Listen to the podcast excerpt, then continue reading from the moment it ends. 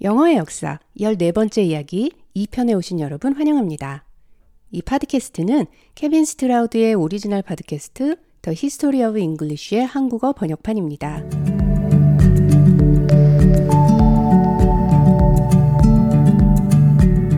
지난 이야기에서 우리는 그리스가 초기 산발적인 도시 국가들로 시작하여 점차 지중해 패권으로 성장하며 그에 따른 문화의 융성으로 그리스의 황금 시대가 도래하였음을 알아보았습니다. 그리고 기원전 400년, 300년대에 걸쳐 소크라테스, 그의 제자 플라토, 플라토의 제자 아리스토텔레스를 비롯 그리스의 수많은 philosophers, 학자들은 인류의 사상과 담론을 혁명화시키고 결과적으로 전체 서유럽 문명의 철학과 문화 대부분의 분야에 초석을 놓았다는 사실도 알아보았죠.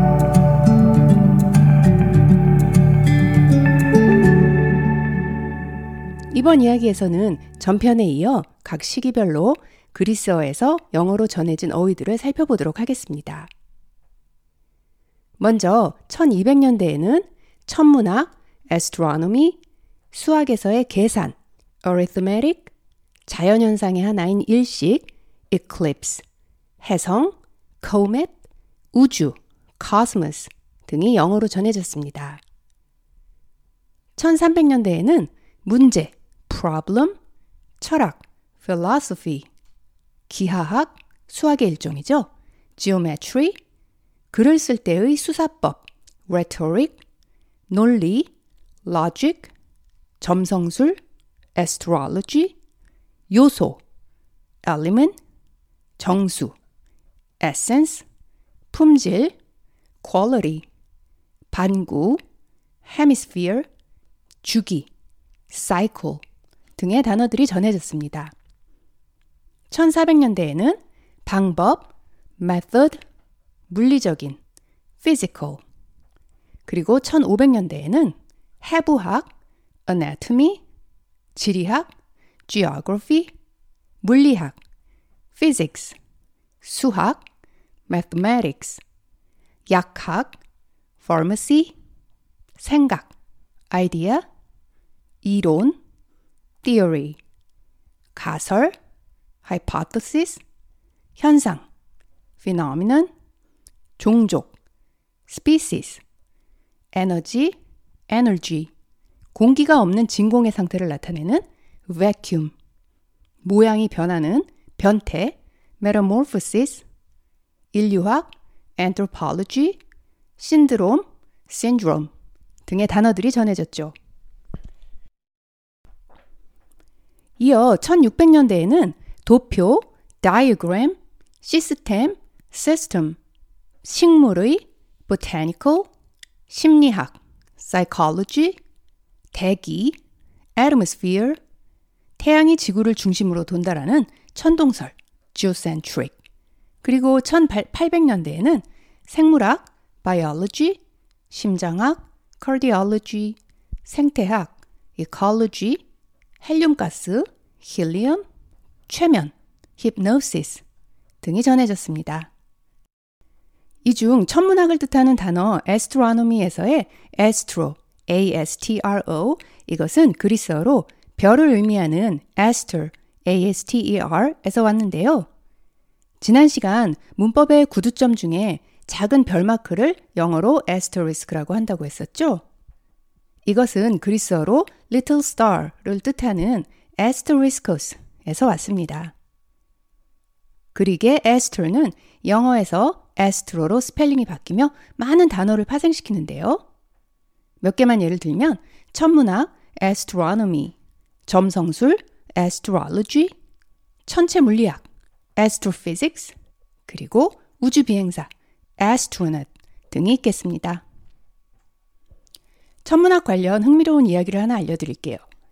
영어에는 dog days라는 말이 있는데요.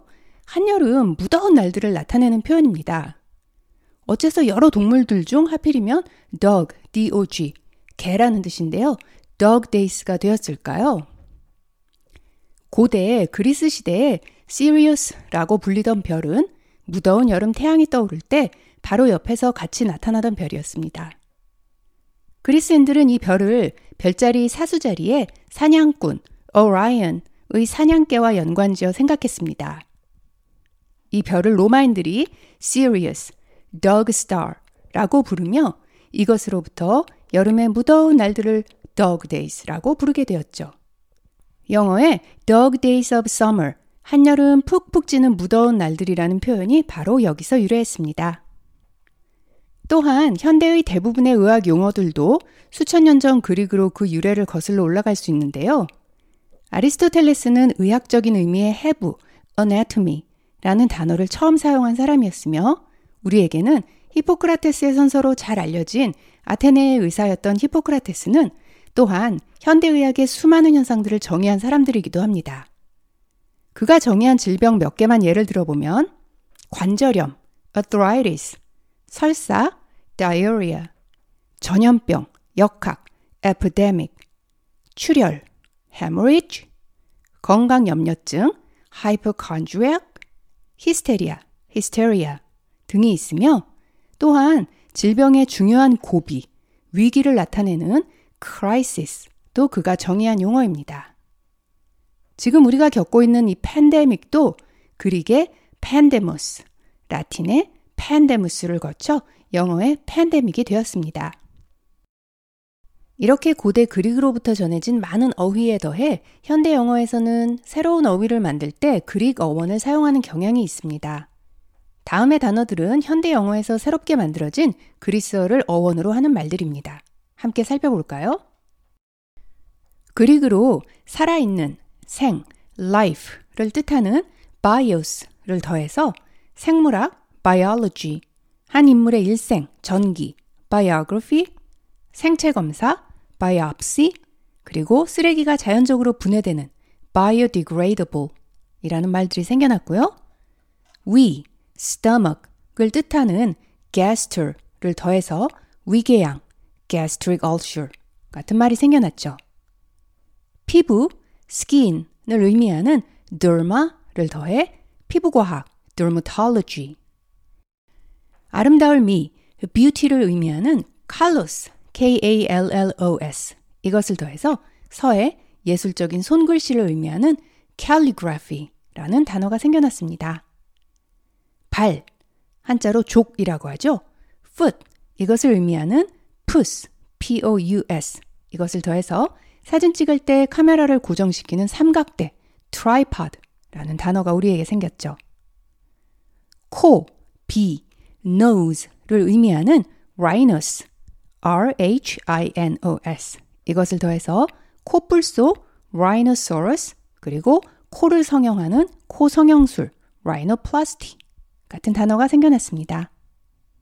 물, 수, water를 의미하는 hydro를 더해서 수상 비행기 hydroplane, 수소 hydrogen 등 앞에 하이드로가 붙는 모든 영어 단어가 만들어지죠.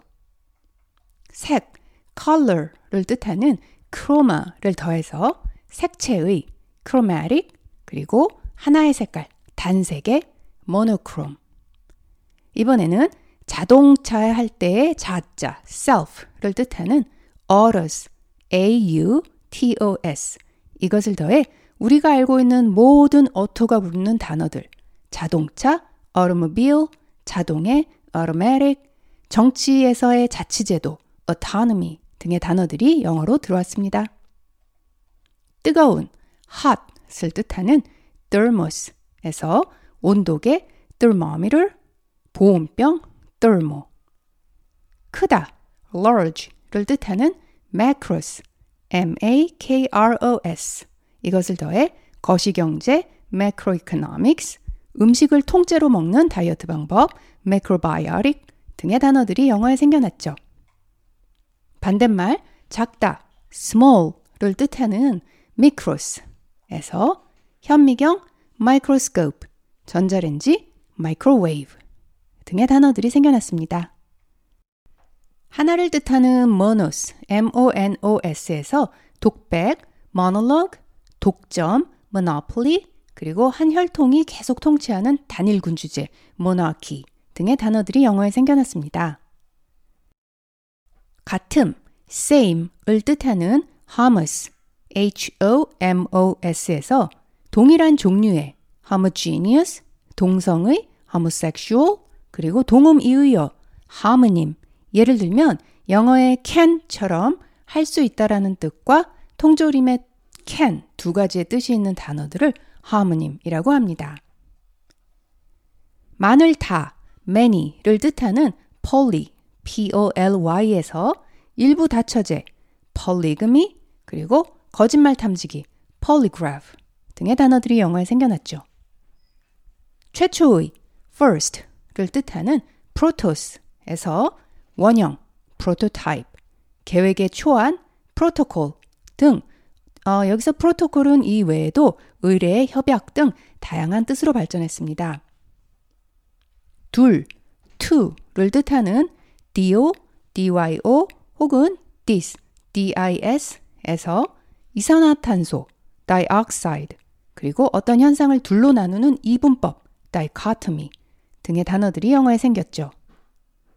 다섯, five를 뜻하는 penta, p-e-n-t-e에서 오각형, pentagon, 그리고 별 모양, pentagram. 경기, contest를 뜻하는 athlon, a-t-h-l-o-n에서 3종 경기, triathlon, 5종 경기, pentathlon, 10종 경기, decathlon 등의 단어들이 생겨났습니다. 글, writing이나 말하기, speech를 뜻하는 logos, logos에서 우리가 알고 있는 ology로 뜻하는 모든 말들이 생겨났습니다. 생물학, biology, 사회학, sociology, 소설의 3부작, trilogy, 기술, technology 등 무수한 예가 있습니다. 측정, measure를 뜻하는 metron에서 영어의 meter로 끝나는 단어들, 어떤 것을 재는 데 있어서의 척도, barometer, 속도계, speedometer, meter, centimeter, kilometer 등등의 단어들이 생겨났죠. 반대, opposite을 뜻하는 anti, anti에서 항생제, antibiotic, 반사회적인, antisocial, 독극물에 대한 해독제, antidote, 피부를 소독하는 소독제, antiseptic, 겨울에 차가 얼지 말라고 넣는 부동액, anti-freeze가 되었습니다. 가로지르는 across 혹은 through 뭐뭐를 통한다라는 뜻이죠. 이러한 단어 dia, dia에서 원을 가로질러 재는 직경, diameter, 사선의 diagonal, 도표, diagram, 그리고 대화, dialogue 등의 단어들이 생겨났죠. 표준에서 벗어난 beside 혹은 against를 뜻하는 para, p-a-r-a에서 평행, parallel, 준 의료진, 그러니까 정식 의료진이 아니라는 것이죠. paramedic, 기생충, parasite, 의역하다, 바꾸어 표현하다, paraphrase 등의 단어들이 영어로 들어왔습니다. 과도한, over 혹은 excessive를 뜻하는 hyper에서 활동 과잉의 hyperactive, 과호흡하다, hyperventilate 등의 단어들이 생겨났죠. 지금까지의 현대의 그릭 어원을 기본으로 만들어진 단어들을 쭉 들으시면서 어, 그럼 혹시 이 단어도 어원이 그리스어인가? 하고 의문이 드는 단어가 있으시다면 99% 그릭에서 온 것이 맞을 겁니다. 앞서 말씀드린 것처럼 이러한 그리스어 어원의 대부분의 단어들은 중세 시대부터 라틴어, French를 거쳐 꾸준히 영어로 전해진 말들인데요. 그런데 이러한 그리스어, 라틴, French, 영어의 경로를 거치지 않고 고대 그리스어에서 줄메니케어 언어, 그리고 앵글로색슨족의 Old English로 직접 전해진 단어가 있습니다. 바로 교회, church인데요. 그리그로는 키리아코스라고 발음하였습니다. 그리고 이 단어는 그리스어에서 줄메니케어 언어들 중 하나인 Gothic, G-O-T-H-I-C, 우리나라 말로는 고딕 언어라고 하는데요. 고딕 언어로 전해지게 됩니다. 고딕 언어에서 다시 앵글로색슨족의 언어로 전해지며 발음이 키리카로 변했습니다. 그런데 이 K 사운드가 발음의 용이성을 위해 변화하는 assimilation, 현상을 거치며 K sound에서 CH sound로 변하게 되죠. 따라서 앵글로색슨족의 키리카에서 Old English의 church 가 되었죠. 그리고 이것이 바로 현대 영어의 church의 시작인 것입니다. 이렇게 다른 단어도 아닌 교회라는 단어가 오래전 Old English로 바로 전해진 데는 이유가 있습니다. 아시다시피 유럽 문화에서 교회의 역할은 말할 수 없이 컸는데요. 그리스어는 초기 교회가 유럽으로 전파되는데 큰 역할을 담당했습니다. 그 이유를 지금부터 살펴보죠. 고대 지중해 두 세력, 포네시안인들과 그리스 사람들 중 포네시안인들이 무역에 치중하며 여러 독립 도시 형태로 존재한 반면 그리스인들은 알렉산더 대왕의 리더십 하에 여러 지역을 정복하며 자신들의 언어와 문화를 보급합니다. 그리고 이 과정에서 그릭은 지중해를 비롯 중동, 이집트 지역의 링과 프랑카, 즉 공용어로 확고히 자리 잡게 되죠. 이후 로마가 기존의 그리스가 지배하던 지역을 정복하게 되면서 그리스인들은 유럽 전역으로 흩어지게 되는데요. 이 또한 결과적으로 그리스 문화가 전 유럽으로 확대되는 데 일조하게 되며 로마 문화와 라틴어에도 강한 영향을 끼칩니다. 초기의 기독교 선교자들은 교회를 전파시키기 위해 원래는 히브리어로 쓰여진 구약 성경을 그리스어로 번역했는데요. 방금 들으신 바와 같이 당시 그리스어는 중세 유럽의 라틴어처럼 지중해 지역의 공용어였으며 그리그로 쓰여진 문헌들은 당시 최고 수준의 것으로 인정받았기 때문이었죠. 그리고 이렇게 Greek으로 다시 쓰여진 구약 성경은 이후 라틴어를 비롯 다른 언어로 번역되는데 기본 텍스트가 됩니다. 그렇다면 초기 그리스어와 교회의 전파가 영어의 역사와 무슨 관계가 있을까요? 우선 영어의 역사의 한 축을 담당하는 라틴어의 역사의 중요한 배경이 됩니다. 아시다시피 유럽 교회의 언어는 라틴어였으며 당시의 문헌들은 교회의 수도사들이 라틴어로 쓴 글들입니다. 우리가 지금 Old English, Middle English에 관해 알고 있는 많은 지식들도 이러한 라틴어 문헌들로부터 온 것이죠. 또한 영어가 브리튼 섬의 공식 언어가 되고 나서도 오랫동안 라틴어는 교회와 학문, 지배층의 글로서 중요한 역할을 했습니다. 이러한 라틴어의 전신이라 할 수 있는 그리스어가 영어에 끼친 영향 또한 클 수밖에 없다고 하겠습니다. 또한 이 시기 교회가 유럽으로 확산되면서 많은 수의 종교 관련 그릭 어휘가 영어로 전해졌는데요. 예를 들면 그리스어로 신, God은 Theos, T-H-E-O-S인데요. 이 단어에서 신학, theology, 신에 따른, 즉 이론적인, theological 이라는 말이 생겨납니다. 또한 영어에 열정이라는 뜻의 enthusiasm 이라는 단어를 아실 텐데요. 그리스어로 신이 들린 이라는 뜻의 entheos에서 enthusiasm, 신들린 것과 같은 열정이라는 말이 생겨났죠. 교회를 나타내는 Catholic이라는 단어를 한번 볼까요? 그리스어로 모목과 관련된 카타, K-A-T-A, 그리고 전체, hollow를 더해서 카타 홀루가 라틴어의 카톨리쿠스가 되었고 이것이 초기 교회의 이름이 되었죠. Christ 또한 성수를 바르다 라는 뜻의 그리스어에서 유래된 단어이며 Jesus는 아람메이 언어의 조슈아를 그릭으로 번역한 말입니다. 또한 신비, mystery, 신비한, mysterious, 복음을 전도하는 전도사, evangelist, 귀신, demon, 침례교도, baptist 등도 모두 그릭에서 유래한 단어들입니다. 마지막으로 초기 교회의 확산에 있어 그리스의 역할은 가장 오래된 줄메니케 언어와 연관이 있기에 더욱 중요한데요.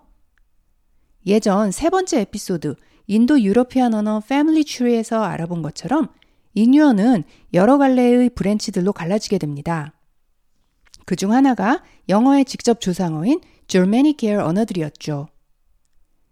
이 Germanic계 언어들은 현대의 스칸디나비아 북유럽 지역에서 발현하여 서쪽과 동쪽으로 갈라지면서 Western Germanic Languages, 그리고 Eastern Germanic Languages로 나뉘어졌는데요. 이들 중 Western 계열 언어들로는 영어, English, 독일어, German, 네덜란드어, Dutch 등이 있고요. Eastern 계열 언어들은 역사 속에서 이미 오래전에 사라졌습니다. 그런데 그 Eastern Germanic 계열 언어들 중 하나인 Goth, 한국말로는 고딕어가 글로 남겨져 현재 우리에게 전해지는데요. 바로 그리스어로 쓰여진 구약 성경을 고디거로 번역한 텍스트가 그것이죠. 그리고 이것은 초기 줄메니 계열 언어들의 연구에 있어 가장 중요한 자료 중 하나입니다. 이스턴 줄메니 계열 언어들에 관련된 자료로는 거의 유일하게 남아있는 이 사료를 통해 우리는 초기 줄메니 계열 언어들의 모습과 소리를 유추해 볼 수 있는 것이죠.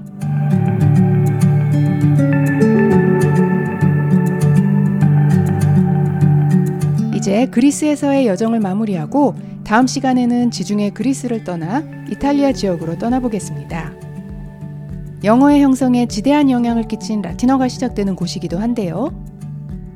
이탈리아 북부 지역에서 시작된 로마의 형성과 그들의 언어 라틴어의 발전, 그리고 당시 로마인들을 지배했던 에트루스칸인들에 관해서도 알아보죠. 에트루스칸인들은 그리스의 알파벳을 로마인들에게 전해준 사람들이었습니다. 따라서 포네시아어, 그리스어, 에트루스칸어, 라틴어 등 여러 언어를 통해 전해지면서 알파벳이 어떠한 변화를 겪었는지도 함께 알아보도록 하겠습니다. 에트루스칸의 지배하에 있던 로마 사람들이 이탈리아 지역의 주요 세력으로 성장하는 과정과 그들로부터 전해진 영어 어휘들도 함께 살펴보도록 하죠. 긴 시간 함께 해주신 여러분 감사합니다. 다음 시간까지 안녕히 계세요.